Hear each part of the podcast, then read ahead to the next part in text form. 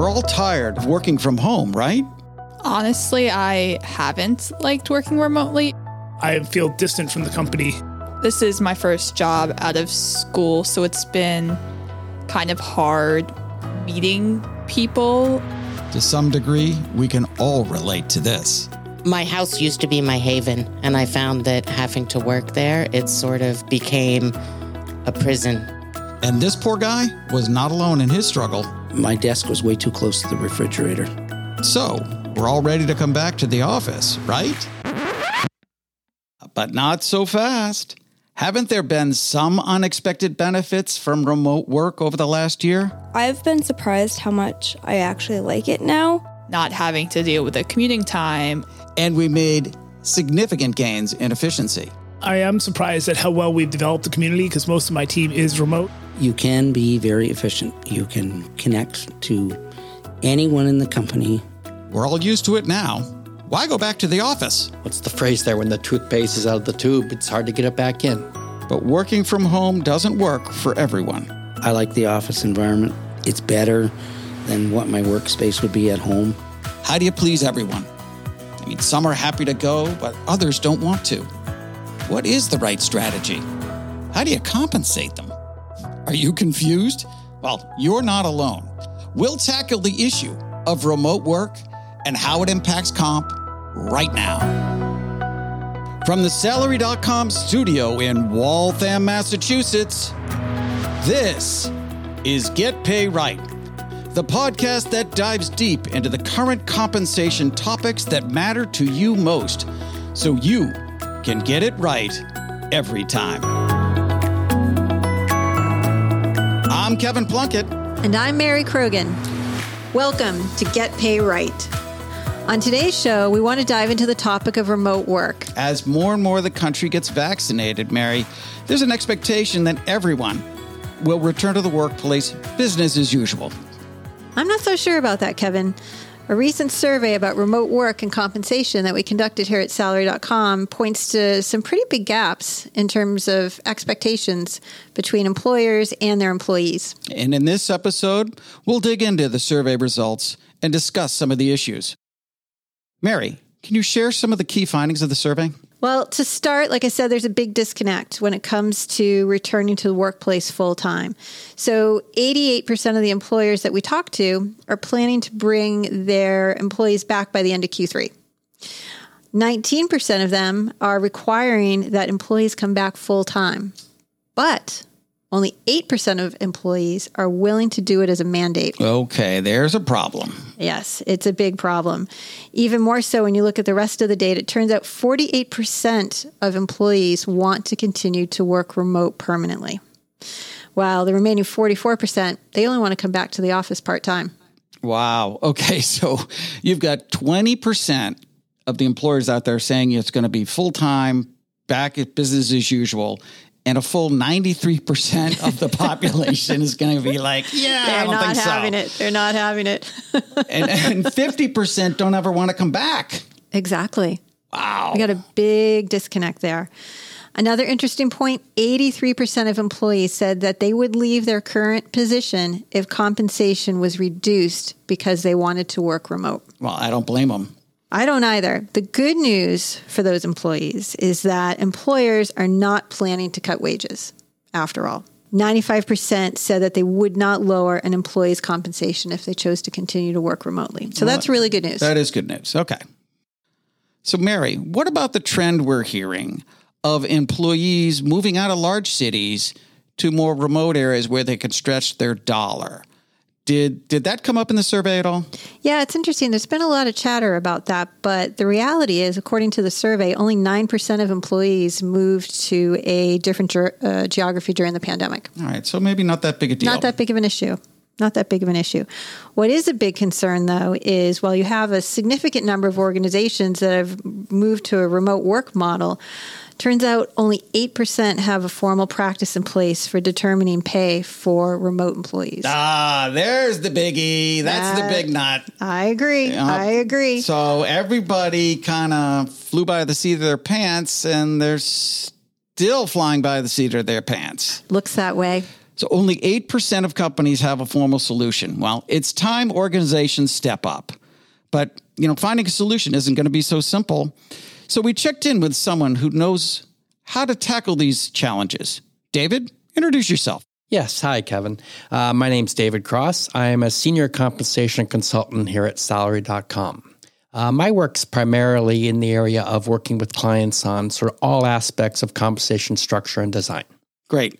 And so you wrote an article recently about uh, the impact of remote work and what um, you know what it might mean for organizations who move to this uh, this this type of work model long term. What are some of the key challenges there for an organization?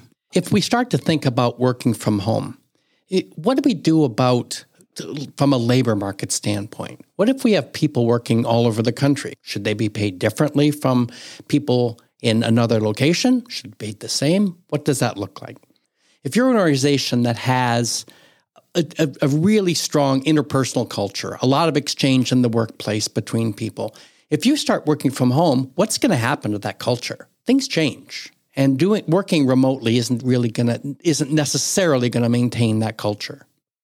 There are some significant issues to grapple with. I understand Dropbox was thinking through this very issue, and they decided to adopt a virtual first philosophy, giving employees the choice to come in or not. But the organization runs as if every employee is working remotely. Now, not every organization can make that kind of commitment right away, right? I think we're still under a situation in many cases where companies are choosing to be more cautious and not mandating people to come in. Some employees may, in fact, choose to come in, others may not. Does that create a different work dynamic? When we have such a situation, especially if it's mandated. But you should have sort of two classes, a have and have not, in terms of who's working from home and who's working remotely. And that's a, back to a cultural question. And again, that's an underpinning of all this, is that culture does have an, is impacted by work from home. Maybe we want that, maybe we don't care. I think there's an interesting dimension to this too. When you talk about culture and haves and have nots, there's certainly the challenges of having, as a manager, half of your team working remote and half in the office, and maybe you yourself working hybrid too. There's also the question around compensation itself. But if we hire someone remote, um, let's say you're in Boston, you hire someone in San Francisco, you're going to adjust the compensation for that individual and I think that has the potential to create some challenges. Yeah, there is um, some interesting work that's been done so far that says basically we as a company are going to pay a national number at a basic amount. Um, but unlike sort of normal geographic differentials, we're going to look at pay going forward by adding a premium for different locations.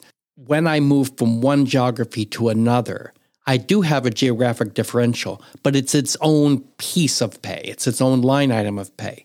And if I move to a more rural area, I lose that one element of pay because I've moved to a lower cost area. And that's really interesting too, because that allows you to maintain your existing salary structures, correct? That's correct. And that's really one of the points of this. So it's an interesting way to start to think about pay without compounding issues with more and more salary structures. Are there consequences for moving to a national pay strategy? A couple things could happen from that that we don't intend to happen. For example, there could be an impact on culture. What happens to the way we interact and that whole cultural aspect of, of the way employees work is a big part of that. Another way to think about it is that if we think about a national labor market, what happens it, in terms of pay, in terms of holding people? So you may say, well, we've got a national labor market and we want to attract people here, and that's great. We bring people in, but we also run a risk that others that have a similar strategy could pull people away from us. How did we? In, we didn't intend on that, but that's something that if that if either of those situations happen, may not be what we planned, but it's a problem we have to deal with now. If you move to a national pay strategy, would people that live in areas that pay above the national average be taking a pay cut under that scenario.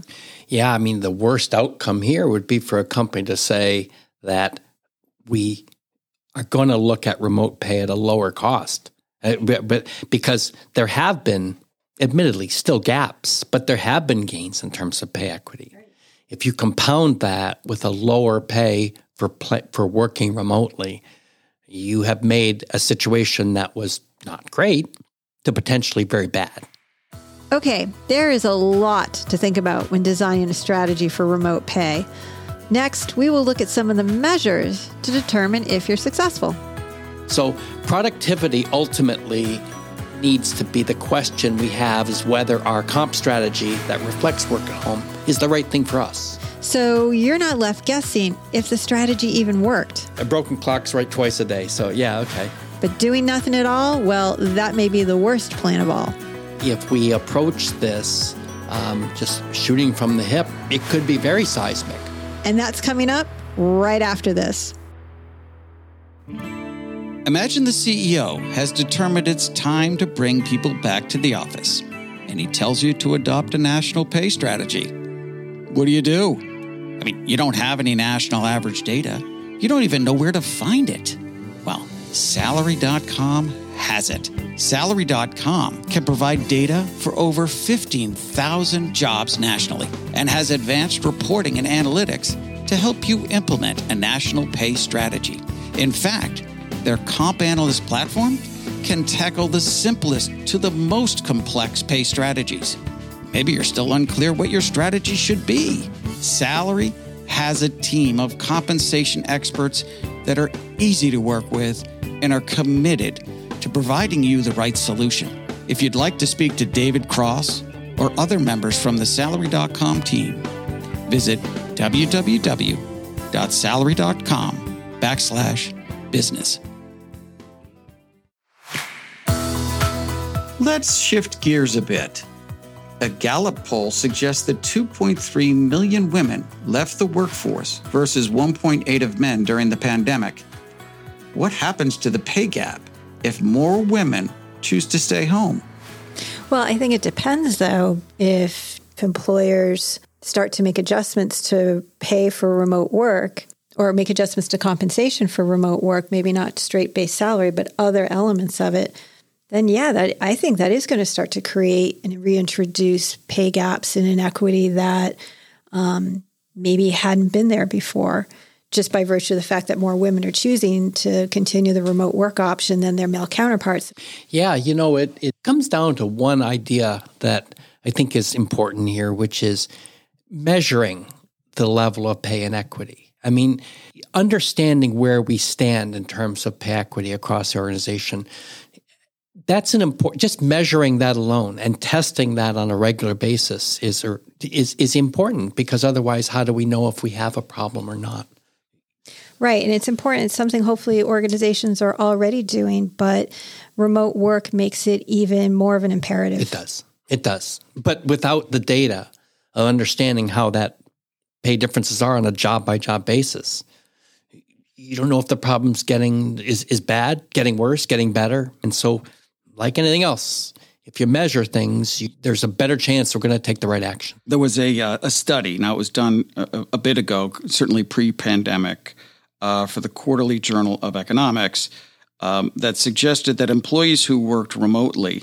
had a 50% reduction in the rate of promotions due to you know any number of factors but you know perceived lack of productivity because they weren't in the office people couldn't see what they were doing. How do you combat that if your culture has been primarily in office and you choose to go this remote or hybrid, how do you combat that issue uh, from a productivity and visibility standpoint?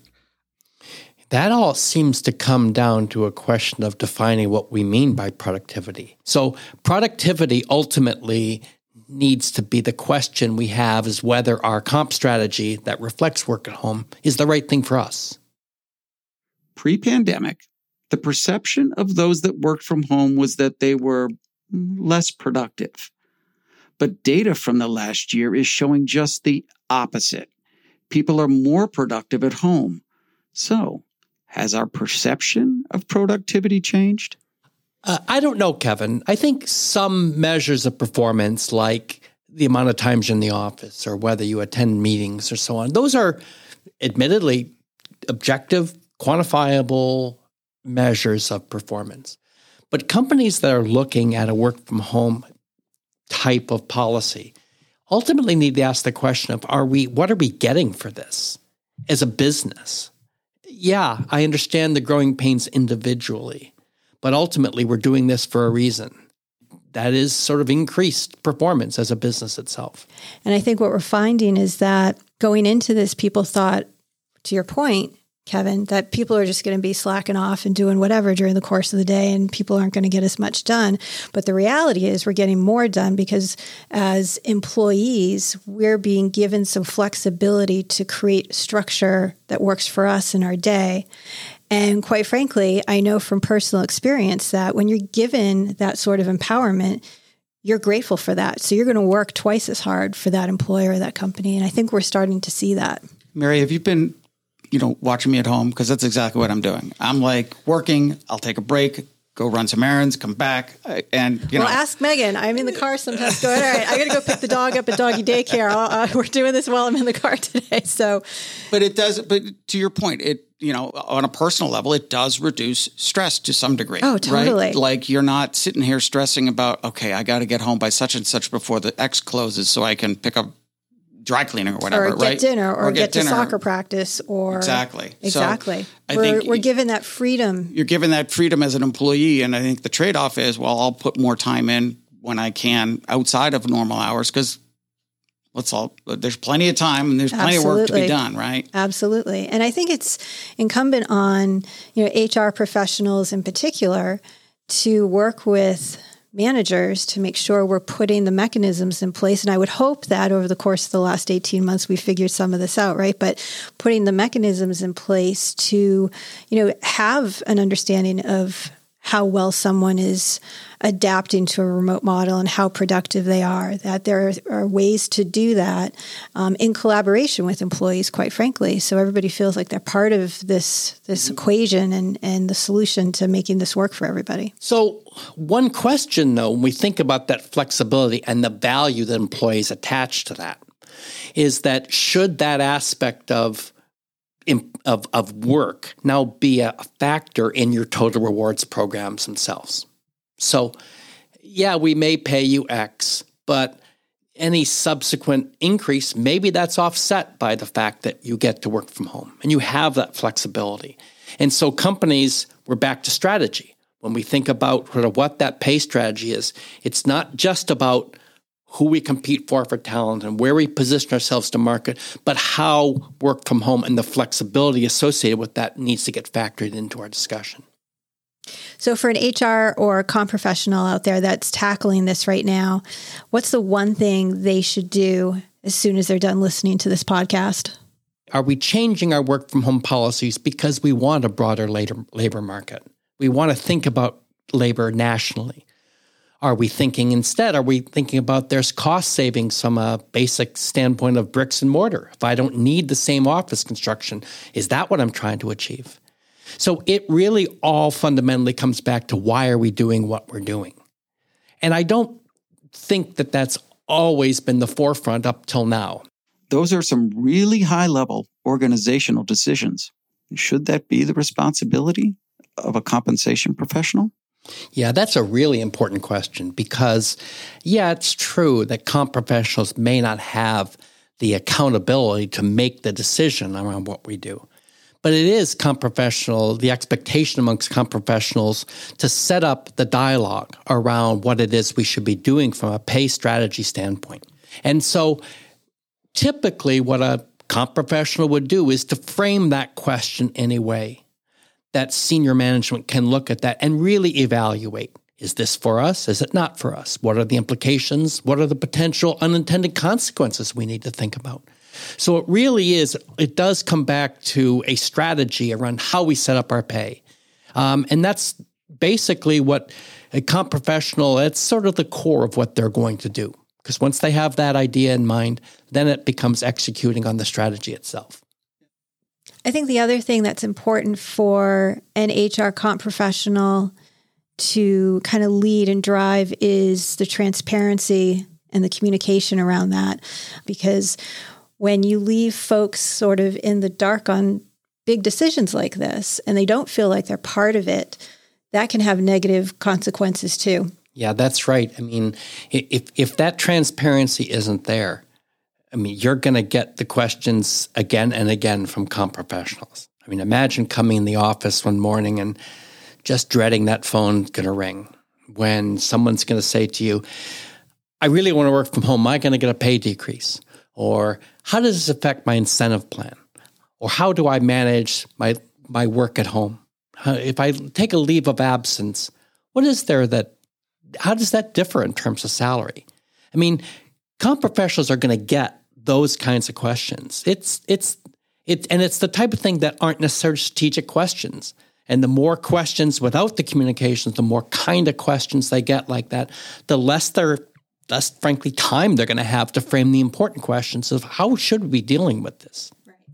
Your organization may not be ready to make a decision yet, but you don't want to leave people in the dark. So what do you communicate in the meantime? I think the best way to sort of handle the, the sort of short term question you're asking about is just be truthful. I mean, you have to tell people, look, we don't know. We don't know how it is, but but we're really aggressively working to understand that question because there are a lot of implications for it. I mean, that's really all you have in the short term. You can just say we don't know yet, but it's on the front of our agenda.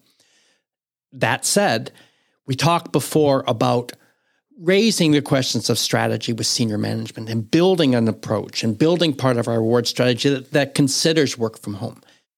Last spring, employees had to adjust to a work from home strategy overnight, and they were accommodating. Now, they're expecting a thought out plan. So let's say your organization diligently designs a plan that addresses everyone's needs. How do you know if you got it right? That's a great question. You know, there's, I, I guess I would think of it in two ways.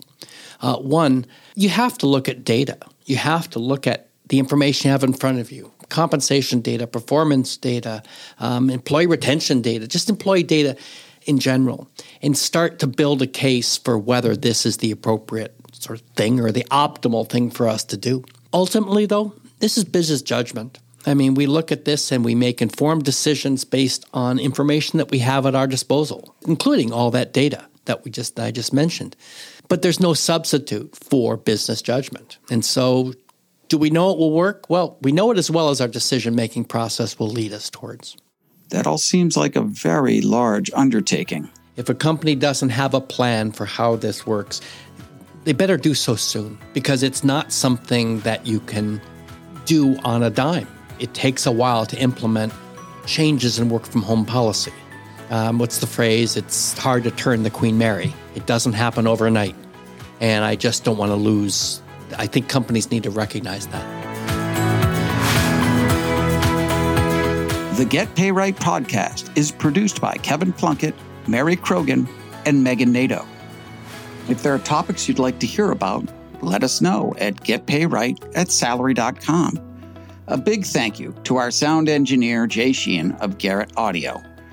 Thank you all for listening, and make the time to get it right.